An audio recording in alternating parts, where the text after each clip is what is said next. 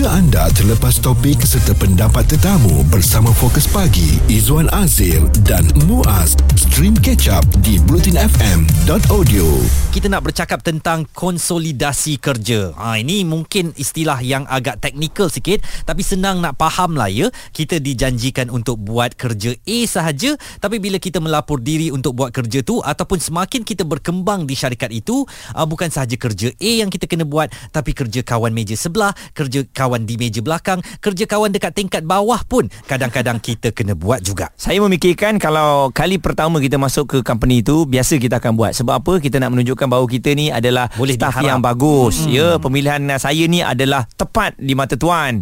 Tapi apabila lama kelamaan ah, kita sedar bahawa bila 6 bulan, setahun bahawa kerja kita ni melebihi daripada segala-galanya, kawan kita posisi yang sama nampak relax je, ah di situ akan mula timbul rasa tak puas hati. Aha, memang tidak adil lah kalau awak tanya saya sebab walaupun saya tak pernah kerja di office Mhm. mm-hmm. tetapi kalau kita dengar daripada pen, apa yang Muaz kongsikan dia macam memang unfair lah eh saya nak kerja sebagai katakanlah clerk saja mm-hmm. tapi awak suruh saya bancuk air sekali awak suruh saya buat benda-benda yang lain memang tidak adil tetapi mungkinkah juga dari sudut so, sebuah organisasi tu dia win-win situation dapat kurangkan kos dapat tingkatkan uh, mungkin productivity uh, banyak lagi kerja yang dapat dilaksanakan mm-hmm. tapi bagi saya win-win tu tak sangat juga kerana kalau pekerja itu tak puas hati, tak gembira, dia rasa macam penat buat banyak sangat kerja, produktiviti produktiviti akan jatuh. Betul. Hmm. Dan apakah sekarang ni semua orang berkira tentang kerja dia ya? Dia nak cuma buat kerja yang diminta assign to that uh, specific person sahaja ataupun uh, kita dah tak ada sikap terbuka lagi untuk melakukan demi kebaikan syarikat. Kalau syarikat maju kita pun akan uh, dapat bonus. Sudah tak ada lagi semangat begitu dan saya tengok job consolidation ini dah menular sampai ke peringkat rumah kita ya. Pembantu rumah kalau awak suruh dia pergi kedai, mm-hmm. dia pandang awak atas bawah dulu tau. Bapak, kerja saya cuma membersihin rumah Dia cakap aja, macam tu, Pak." ya? Ah. kenapa sekarang saya harus ke toko beli telur, beli roti semua? Oh. Kalau saya ditangkap polisi gimana? Ni bukan pembantu rumah awak eh? Ah, ini Ni- pembantu rumah jiran sebelah. Oh dahsyat dah Keluar kau dari sini Sebab kita semua sedia maklum lah Bahawa um, Job scope kita ni Apabila diberitahu mm-hmm. uh, Memang kita akan Buat sebaik mungkin ya. Tapi oleh kerana sekarang ni Mungkin tak ada pilihan lah Izzuan mm. Kalau kita tak buat kerja-kerja sebegitu uh, Bos kita mungkin ada pilihan yang lain Dia boleh ambil orang lain mm-hmm. Kenapa dia nak ambil kita Berdasarkan pengalaman yang kita ada Walhal dia boleh ambil Contohnya Orang muda Dengan gaji yang sama Tanpa ada banyak bunyi Boleh buat lima kerja Hmm, saya suka bila Muaz katakan kalau kita tak buat tu mungkin uh, bos kita boleh ambil orang lain. Mm-mm. Tapi menurut Forbes uh, magazine ataupun Forbes yang keluarkan artikel ni mengatakan yang employee engagement is very important. Mm. Jadi bos perlu jagalah dia punya pekerja dan bila bos tu jaga pekerja dia walaupun uh, perniagaan itu ingin melaksanakan job consolidation uh, nanti kalau bos tu jaga boleh kurangkan turnover, boleh tingkatkan profitability mm dan juga productivity. Hmm, Jadi kalau bos baik, bos tahu jaga hati kita, insya-Allah uh, kita pun tak terlalu berkira untuk buat kerja yang dia suruh tu. Ada satu tweet yang ditulis oleh Abah atau menggunakan handle chairman underscore GLC. Wow. Uh, dia tulis, kurang nampak ramai kena lay off kan? Tak lama lagi korang akan nampak banyak gila uh, vacancies. Lepas diorang restructure, diorang akan rehire balik dengan job scope yang bertambah. Consultant panggil ini consolidation. Gaji akan sama atau bertambah tapi skop kerja akan lagi bertambah. In essence, gaji akan jadi rendah sebenarnya kalau nak banding dengan KPI baru dan lama. Okey, kita akan dapatkan uh, seseorang dari bahagian HR ya. Um, mem- memang kalau dalam company ni bahagian HR ni Mm-mm. paling orang uh, suka nak pergilah, mm. nak tanya, nak tengok ya. Cuti berapa banyak Cuti lagi. berapa lama dan saya rasa orang HR sekarang ni Izzuan kita tak pernah tanya mereka. Mereka stres atau muntah. Saya rasa stres lah ya sebab macam-macam ragam pekerja sekarang yang dah semakin Alu kalau dekat rumah kita pembantu rumah pun dah reti soalkan kita kan Mm-mm. macam mana juga pekerja-pekerja di syarikat-syarikat konglomerat terutamanya pasti Betul. mereka sekarang dah tahu kalau tak dapat apa yang aku nak aku tulis dekat Twitter hmm. nanti kau pun malu. Aku buat live. TikTok aku follower ramai. Izwan Azir dan Muaz di Catch Up Bulletin FM. Kami bawakan untuk anda mengenai pekerjaan sekarang ini Zuan dalam keadaan yang mana kita nak ambil kerja ataupun nak minta kerja ni satu susah. Dan yang kedua apabila diterima gajinya pun tak tinggi. Dan yang ketiga dah lah gaji tak tinggi tapi kerja tu yang dijanjikan mula-mula buat kerja kita je bila masuk kerja rupanya lima kerja yang menanti kita. Dan bila ditanya kepada rakan-rakan sekerja sebelum ni kenapa dia berhenti? Sebab ni lah lima kerja dia kena buat. Tapi sekarang ni dalam zaman serba mencabar kita janganlah berkira sangat. Ya. Semua tu untuk kepentingan kita juga. Kalau company tu lebih berkembang lagi, mungkin kita pun nanti akan mendapat manfaatnya. Job consolidation ni macam dululah Muaz sebelum saya masuk ke Bulletin FM kan. Mm-mm. Dia orang janji saya dengan awak je. Tapi tiba-tiba datang Sugita. Saya terbuka dan saya terima je. Oh. Best apa? Orang yang cantik terbuka Dan um, macam mana agaknya awak katanya Sugita mm-hmm. ada uh, uh, apa orang panggil uh, latar belakang background HR lah ya. Mm-hmm. Apakah boleh ya seseorang yang dijanjikan kerja A tapi bila dia masuk kerja dia kena buat uh, B C D E F G lagi. Okey jujur eh saya ada major HR tapi saya tak pernah bekerja ataupun saya praktis. teori je lah. Ah. Ah praktis je lah tapi se- sebagai seorang orang kata layman Mm-mm. saya rasa tak patut. Kalau gaji dia sama awak beri dia job yang lebih daripada apa yang dijanjikan. Memang tak patut lah memang tak adil. Dia macam kalau mak dengan anak pun mak kata sapu rumah saya bagi awak seringgit. Mm. Tapi lepas tu mak suruh cuci pinggan, mop lantai tapi masih seringgit. Seringgit. Mestilah marah anak tu Oh, kan. Ini Ah. tak adil. Patutlah malam ni karimat masin lah mak. ha, tak adil. Nah, lepas tu sebab tu mula timbul rasa tak puas hati Nah. dan mula nak menjatuhkan ataupun buat kerja sambil lewa lah. Dan itu akan menyumbang kepada quiet quitter. Betul. Ha, Hmm, iaitu betul. seorang yang akan mula duduk, dia buat kerja dia saja, dia tak peduli kepada rakan-rakan dia lagi. Habis atau cukup waktu dia balik rumah, ini yang Uh, semakin tidak sihat berlaku di syarikat-syarikat. Kita nak bersama dengan seorang perunding bahagian sumber manusia di Syakir HR Consultancy iaitu saudara Ahmad Syakir Syarum. Bagaimana anda melihat trend uh, konsolidasi kerja ini yang mungkin menjadi amalan di banyak syarikat apatah lagi dalam situasi ekonomi yang semakin mencabar sekarang. Cik Syakir. Sebenarnya pada pendapat saya lah Benda ni sebenarnya bukan benda yang baru Dia Benda ni dah berlaku lama dah sebenarnya Dan dia memang saya pun ingat dulu pun Masa saya kerja dulu pun banyak je. Bos saya ada dua orang manager Dia resign. Lepas tu dia kata dekat saya Masa tu saya eksekutif lagi. Dia kata okey Syakir saya nak awak buat dua uh, Kerja dua orang manager ni. Tapi jadi maknanya waktu pada waktu itu kita menerima banyak uh, perubahan.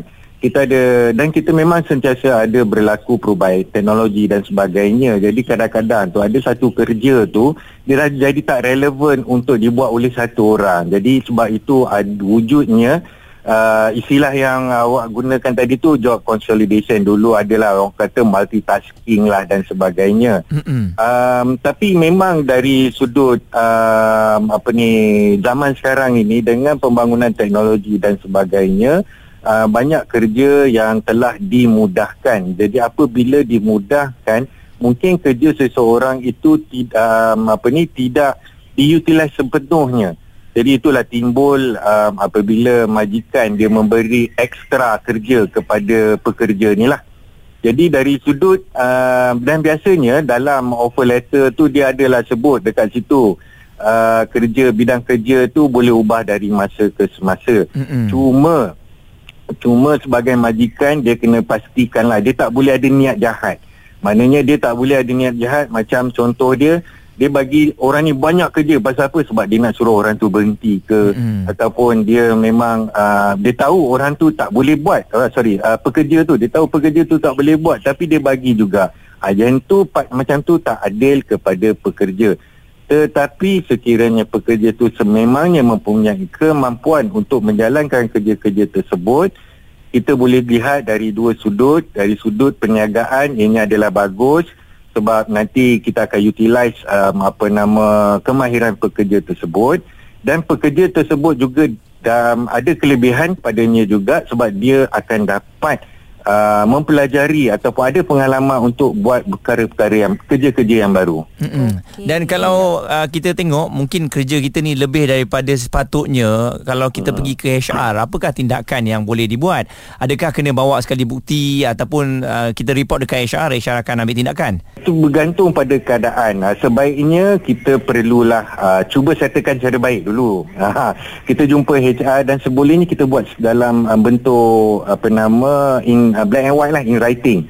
Dalam bentuk tulisan. Kita bagi tahu uh, katakanlah tiba-tiba bos kita bagi kita banyak kerja ni apa semua kan. Dulu satu jawatan sekarang ni dua tiga jawatan buat dan kita tahu tak mampu dan memang tak logik untuk kita buat. Jadi sebaiknya make sure kita buat dalam uh, in writing. Maknanya dalam uh, bentuk surat.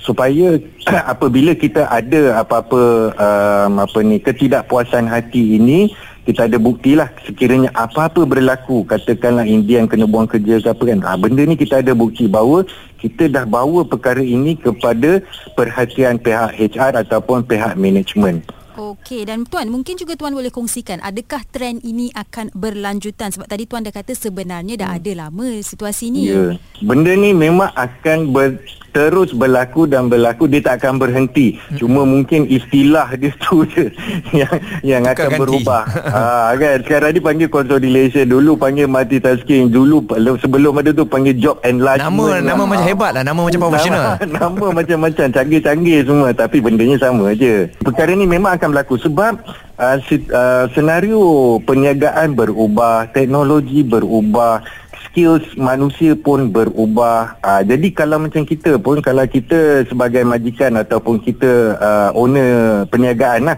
lebih kalau diberi pilihan kita nak ambil ada dua orang. Satu orang ni tahu buat satu benda je. Lagi seorang ni pandai buat tiga benda. Saya prefer lagi ambil yang tiga benda ni. Dan apakah uh, uh, seorang pekerja itu boleh uh, minta naik gaji apabila dia berdepan dengan job consolidation ini? Okey, sebaiknya uh, majikan tu yang tak payah tunggu pekerja tu minta. Kalau memang ada berlaku penambahan kerja ataupun penambahan uh, memerlukan sesuatu kerja tu memerlukan kemahiran yang lebih tak payah tunggu pekerja majikan tu yang patut offer gaji yang lebih kepada pekerja tersebut. Itulah majikan yang terbaik. Ahmad Syakir Sharom, perunding bahagian sumber manusia Syakir HR Consultants. Stream Catch Up Bulletin FM bersama Fokus Pagi, Izwan Azir dan Muaz di bulletinfm.audio. Kita bercakap tentang job consolidation bakal menjadi trend dan ini memang suatu benda yang memeningkan pekerja-pekerja terutamanya mereka yang baru masuk ke sesuatu syarikat tu dijanjikan untuk buat kerja A tapi banyak pula kerja B, C, D, E, F yang menyusul apabila dia melapor kerja. Saya pernah berjumpa dengan seorang rakan saya yang mengalami masalah yang mana pekerja dia hilang tau secara tiba-tiba hmm. yang uh, dia telah bersetuju untuk menyertai jawatannya sebagai penjaga media sosial ni lah hmm. sebab kita tahu ini antara jawatan yang popular sekarang pergi mana-mana syarikat mesti akan ada yang jaga uh, media sosial ni dan bila dia dah masuk kerja tu dia terkejut lah dia kata staff tu terkejut sebab kerja tu dia setuju hmm. tapi bila masuk tu dia tak boleh terima keadaan kerja yang terlampau banyak sebab media sosial ni kena sentiasa nampak senang. Mm-hmm. nampak upload gambar video la la la. Tak sebenarnya kena update setiap masa mengikut apa yang dimaukan terutamanya kalau ada klien dan akhirnya dia tak boleh nak buat benda tu.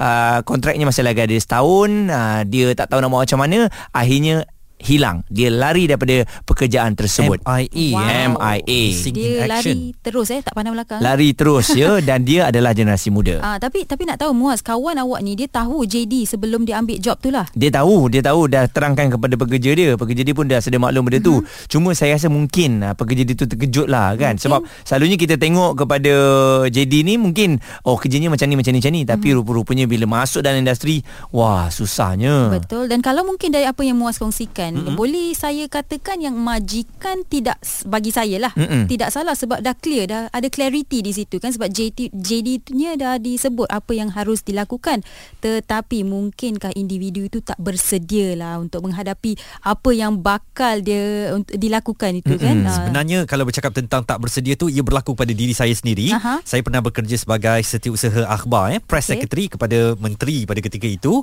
title dia kan press secretary mm. jadi dalam bayangan dengan saya ni pagi-pagi bawa surat khabar kepada menteri masuk terangkan kepada dia apa yang berlaku dan sebagainya tiba-tiba saya kena jaga media sosial dia oh. dalam media sosial dia saya kena update selalu dan saya punya hmm ni pegawai media sosial ni pasti ah. usaha akhbar lepas tu saya kena balik kampung dan menyantuni penduduk-penduduk tempatan Wah. pula lainnya ah, ini tak ada pula dalam JD saya dulu kan mm-hmm. ah, jadi di situ saya dah macam ah, nak balik TV3 balik lah rasanya kan ah, di situ ada penyesalannya sebenarnya. Uh, tetapi macam itulah bagaimana cara kita menangani ketidaktentuan dalam dunia kerjaya ini penting. Kita kena tahu manuver juga. Mm-hmm. kita kena tahu ciluk kiri kanan juga untuk kita selamat dan bertahan di sesebuah tempat tu. Dan saya yakin sekarang ni kita tak boleh elakkan perkara tersebut. Uh, cuma majikan ni yalah kalau satu dia akan bagi alasan ah kita tak ada untung lah sekarang ni. Hmm. uh, tapi kita tengok ada orang lain orang baru yang uh, diambil.